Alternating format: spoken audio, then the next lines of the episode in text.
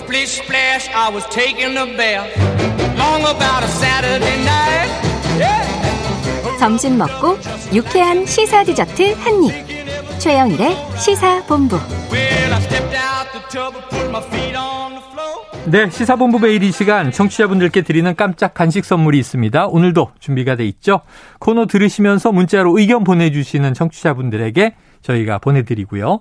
짧은 문자 50원, 긴 문자 100원이 드는 샵 9730으로 의견 많이 많이 보내주시기 바랍니다.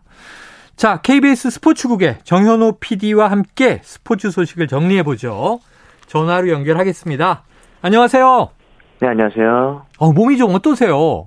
아, 어제까지는 목소리가 거의 안 나왔었는데, 네. 오늘, 아침부터는 다행히도 저희 그 시사본부를 위해서인지 어. 아, 목소리가 잘 나오고 있습니다. 야, 목소리만 잘 나오면 안 돼요. 빨리 쾌유해야지. 그래야 될 것 같습니다. 네. 지금 우리 정현호 PD가 코로나 확진 상황입니다. 그래서 네네. 지금 오늘 며칠째 격리예요. 오늘이 이제 월요일 날 제가 확진 환자 나왔으니까 5일째입니다. 아, 이제 한 이틀 주말까지 네네. 다음 주에는 돌아오시고 네네. 그러면 또 이제 면역이 생기실 텐데 세변이 아까 세변이 위험하다는 얘기 했거든요. 아, 네네. 새로운 면역이 돼서 돌아오시기를 기원하겠습니다. 쾌차 잘 하시고요. 네. 자, 지난 수요일, 아, 지난 수요일 제 기억은요. 비가 그냥 쏟아진 날인데 음. 지난주 이 시간에 정윤호 PD가 예언을 했어요. 네네. 수중전이 될 가능성이 있어서 결과 예측 어렵다. 네네. 자, 그랬는데 아니나 다를까 수중전 됐는데 오히려 네. 경기가 열릴 수 있을까 했는데 팀 K리그와 음. 토트넘의 경기가 열렸습니다. 맞습니다. 자, 이 결과는 6대 3. 자, 네. K리그 선수 중에 누가 제일 돋보였어요? 어, 아무래도 이제 선발로 나왔던 원탑으로 나왔던 조규성 선수가 제일 돋보였던 것 같아요. 네. 별명이 또 이제 KK이라고 네. 우리나라에서 약간 마치 해리케인처럼 어, 좋은 활약을 보이고 있다 해서 KK인데 네. 일단 그 다른 윙 플레이어들과의 연계성도 좋았고 무엇보다 이제 선제골을 터뜨리는 결정력에서도 굉장히 돋보였거든요. 음. 사실 대한민국 대표팀이 황의조 그 이후에 후계자를 찾는 데 있어서 조금 골머리를 앓고 있는데 네. 향후 대표팀에서도 황의조의 원투 후계자로도 선색이 없겠다 그런 생각이 들었고 음. 또한 명을 꼽자면 저는 이 젊은 선수인 양현준 선수가 굉장히 돋보였죠. 네, 양현준 선수. 예, 전반 이제 막판에 그 네 명의 토트넘 선수를 제껴내는 모습을 아. 보면서 어, 이날 해설을 했던 그 이영 표현이 아 오늘의 베스트 장면인 것 같다 이렇게 찬사를 했을 정도로 예. 사실 뭐 이제 손흥민 그리고 이제 황희찬 이런 윙 플레이어들이 많은데 그 next generation에서 이렇게 윙 플레이어들이 이제 좀 눈에 띄는 선수가 없었는데 어, 양현준 선수가 앞으로 이제 또 전방에 조규성이 있다면은 조규성의 도움이로서 양현준 선수가 앞으로 좀 잘 컸으면 하는 바람도 생기게 됐습니다. 야, K리그인데 이 토트넘 선수 4명을 그냥 제끼고 질주했으면 맞아요. 또 그냥 EPL로 막 이적하고 그런 거 아닙니까? 뺏기면 안 되는데. 까지는 아니겠지만, 예. 예. 아마 앞으로는 이제 더 좋은 경험을 쌓고 나면 가능성은 충분히 있어 예, 보입니다. 아마 토트넘도 깜짝 놀랐을 것 같아요, 그때. 네네, 그렇죠. 그런 생각이 들더라고요. 자, 양현준 선수 그리고 조기성 선수 꼽았습니다. 네, 조기성 선수 K KK인 재밌네요.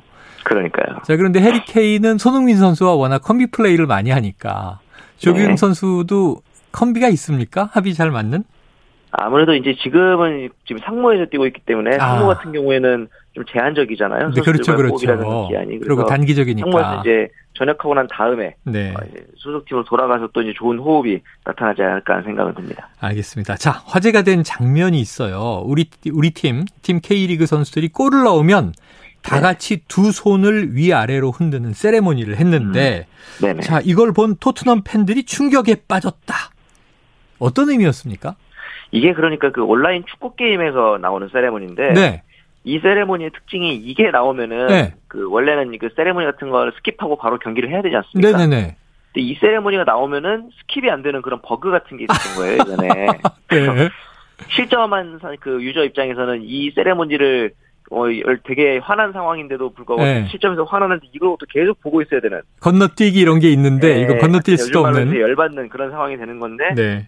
일부러 이걸 하면서 토트넘 팬들한테 어차피 이거는 스킵해서 볼 수 있는 상황이 아니니까 아, 다 봐라. 너네 계속 이거 봐라 이런 식으로 자극 아닌 자극을 유쾌하게 풀어낸 어떻게 보면 좀 젊은 시대에 걸맞는 유쾌한 세레머니가 아니었나 그런 생각이 들었습니다. 그래요. 게임을 안 쓴 사람만 이해할 수 있는 네네, 그렇죠. 알겠습니다. 재밌었네요. 자, 네. 후반 28분에 인천의 김동민 선수가 손흥민 선수의 돌파를 막다가 파울을 했습니다. 네. 바로 퇴장 판정이 나왔고요. 자, 맞아요. 경기 보던 팬 중에서는요, 이게 친선전에서 퇴장, 레드 카드는 너무한 거 아니냐. 음, 자, 재밌게 치고 왔던 경기가 퇴장 이후에 너무 일방적으로 흘러갔다. 이런 또 불만도 네. 토로했는데, 요 판정은 어- 어때요? 좀 과했다고 보십니까? 우선은 김종혁 주심이 세계적으로도 이제 유명한 굉장히 그 뭐랄까 좀 좋은 판정을 하는 심판인데 네. 제가 보기엔 퇴장이 맞습니다. 왜냐하면 아. 이벤트 매치도 어찌됐든 축구잖아요. 그거 그렇죠. 축구만큼 제대로 보는 게 맞고 음, 1대1 상황에서 완벽한 득점 기회를 막았기 때문에 퇴장이 맞고 음. 오히려 이제 이 부분이 조금 특이했던 게 경기 후에 이승우 선수가 인터뷰에서 밝힌 내용인데 네. 퇴장을 당하자마자 이제 토트넘 벤치 쪽에서 어, 팀 K리그가 이제 퇴장당한 선수 대신에 한 명을 추가해서 예.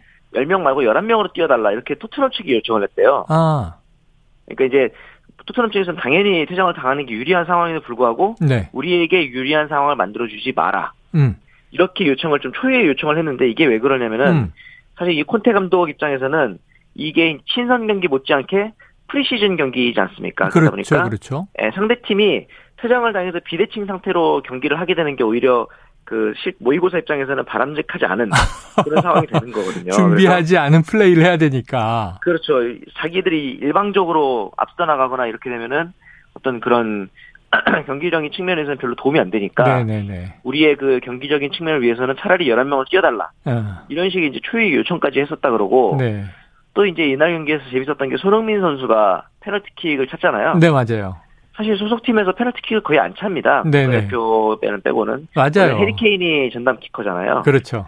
그런데 이제 당연히 어, 손흥민도 이제 페널티킥을 얻어내고 나서 케인이 차겠거니 했는데 케인이 공을 딱 주면서 야, 여기선 네가 차야지 이렇게 어, 어, 얘기를 했다고 하는 거 보면 역시 그 손케 듀오 역시 손흥민과 케인의 조합은 어, 세계적으로도 유명한 조합 아니겠습니까? 네. 이번에도 케인의 어떤 배려가 돋보인 손흥민 선수의 어. 득점이 있었습니다. 자, 고국에 와서 하는 거니까 페널티킥 손흥민이 차. 자. 해리 케인의 양보 이런 거 우애가 돋보였고 특이하게 지금 K리그 팀이 한 명 퇴장했는데 아 11명 맞춰 주세요. 그런 또 토트넘도 특이하고. 우리 연습해야 되니까. 네, 네. 하지만 판정은 이건 친선전이라도 엄정한 것이다. 맞습니다. 맞아요. 스포츠의 정신이죠. 그것이 네. 이해가 됐습니다.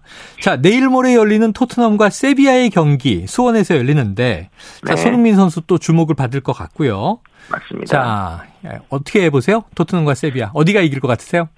토트넘과 세비야 같은 경우는 이제 객관적인 전력상에서 토트넘이 좀 앞서는 측면이 있고 음, 이 경기에 나서는 토트넘은 홈입니다 지금. 네. 사실 대부분의 대한민국 팬들이 토트넘을 응원할 가능성이 높거든요. 네. 그리고 토트넘은 일단 어, 시차 적응이 세비야보다 좀 더 잘 된 상태이기도 할 거고 어, 여러 가지 측면에서 토트넘이 조금은 우위가 있지 않을까 그런 생각이 듭니다. 네. 아유, 토트넘과 세비야 경기에선 토트넘이 우리나라가 홈이다. 네, 그런 한번 상황이 지켜보죠. 자, 이 농구 얘기해 보겠습니다. 국제 농구 연맹 아시안컵에 출전하고 있는 우리 대표팀. 자, 중국을 꺾었는데 이게 25년 만이라면서요? 맞습니다. 뭐 어. 그 전까지 이제 농구 월드컵이라든가 농 아시안컵 이런 국제 대회에서 올림픽이나 아시안 게임 말고는 중국을 꺾은 지가 벌써 25년이나 됐더라고요. 하하, 네. 이날 이제 93대 81 꽤 큰 점수 차로 승리를 했는데 네. 사실 이 중국 대표팀이 농구 월드컵 예선 이후에 저우치라든가 고아이론 이런 주축 선수들이 다 코로나19에 확진이 되면서 음. 좀 약해진 측면이 분명히 있긴 했습니다. 네네네. 하지만 어쨌든 간에 아무리 그런 선수들이 빠진다 해도 중국이 쉬운 상대는 아닌데 네. 추일승 감독이 취임한 이후에 대한민국 농구 대표팀의 특징이 굉장히 스피드한 농구를 많이 합니다. 네. 그러면서 이제 가장 중요한 게 빠른 농구 그러면서 transition이라 그러죠. 공수 전환이 굉장히 빨라져서 음. 어, 이런 체력적인 측면에서 굉장히 앞서 나갔고 음. 이러다 보니까 이날 그 93대 81로 승리한 경기에서도 허웅, 강상재, 이대성 이런 선수들이 굉장히 앞섰고 음. 특히나 슛 성공률이 47%대 37% 어. 거의 10% 가까이 중국을 압도했다. 이런 점들이 좀 주효했던 야. 것 같습니다. 기분 좋은 소식인데. 자, 네. 어제는 대만과 또 2차전이 있었어요. 어떻게 됐습니까? 네. 이날도 이제 87대 73으로 제압을 했죠. 네. 사실 대만에는 이제 2m 11cm의 귀화 센터 아티노가 있어서 음. 좀 걱정을 했는데 역시나 어, 활발한 transition 앞서 스피드 농구가 좀 빛을 보였거든요. 특히나 이제 경기 막판에 가서는 이대헌이라든가 장재석 같은 어, 벤치 멤버들까지 다양하게 로테이션을 돌리는 모습도 보여줬습니다. 네. 자, 25년 만에 쾌거도 이루고. 자, 네. 최정예 멤버가 아닌데도 우리 농구 대표팀이 이렇게 좋은 모습을 보이는데 어떤 네. 이유나 배경이 있는 걸까요? 역시 말씀드렸던 이 스피드 농구, transition이 빠른 농구인데 그 음. 중심에 저는 라건아 선수가 있다 생각해요. 네. 라건아 선수가 센터임에도 불구하고 굉장히 스피드가 빠릅니다. 그러다 보니까 이 공수 전환에 있어서 라건아 선수의 역할이 굉장히 크고 네. 저 이제 대만전이 끝나고 추일승 감독은 송교창과 이대헌 선수를 칭찬했어요. 네. 장신임에도 불구하고 앞서 말했듯이 스피드가 굉장히 좋고 그 다음에 수비력도 좋다 보니까 소위 말하는 토탈 바스켓이 가능한 그런 선수들이라고 볼 수 있습니다. 그래요. 자, 토너먼트에서도 좋은 성적을 기대해 보고요. 자, KBO는 오늘부터 올스타 휴식기인데 전반기 네. 총평 어떻게 해 주시겠습니까? 제가 보기에는 3강 체제인 것 같아요. SSG 같은 경우에는 경기 시즌이 개막한 이후에 한 번도 1위를 놓치지 않았고요. 음, 여기다 LG랑 키움까지도 3강 체제를 형성하고 있고 음, 4위부터 4위 KT부터 7위 두산까지도 아직까지 가을 야구 가능성이 있는데 막판에 이제 11연패에 빠졌던 삼성이 네. 11연패라는 기록 자체도 그렇지만 사실은 전력이 작년에 나쁘지 않았기 때문에 네네. 앞으로 어떻게 해야 될지 그 부분에 대해서 약간 충격적인 결과였던 아, 것 같습니다. 그래요. 알겠습니다. 자, 청취자 던 브레이크님. 아니, 역병에 걸린 사람을 전화 연결해서 소환하다니 KBS 너무합니다.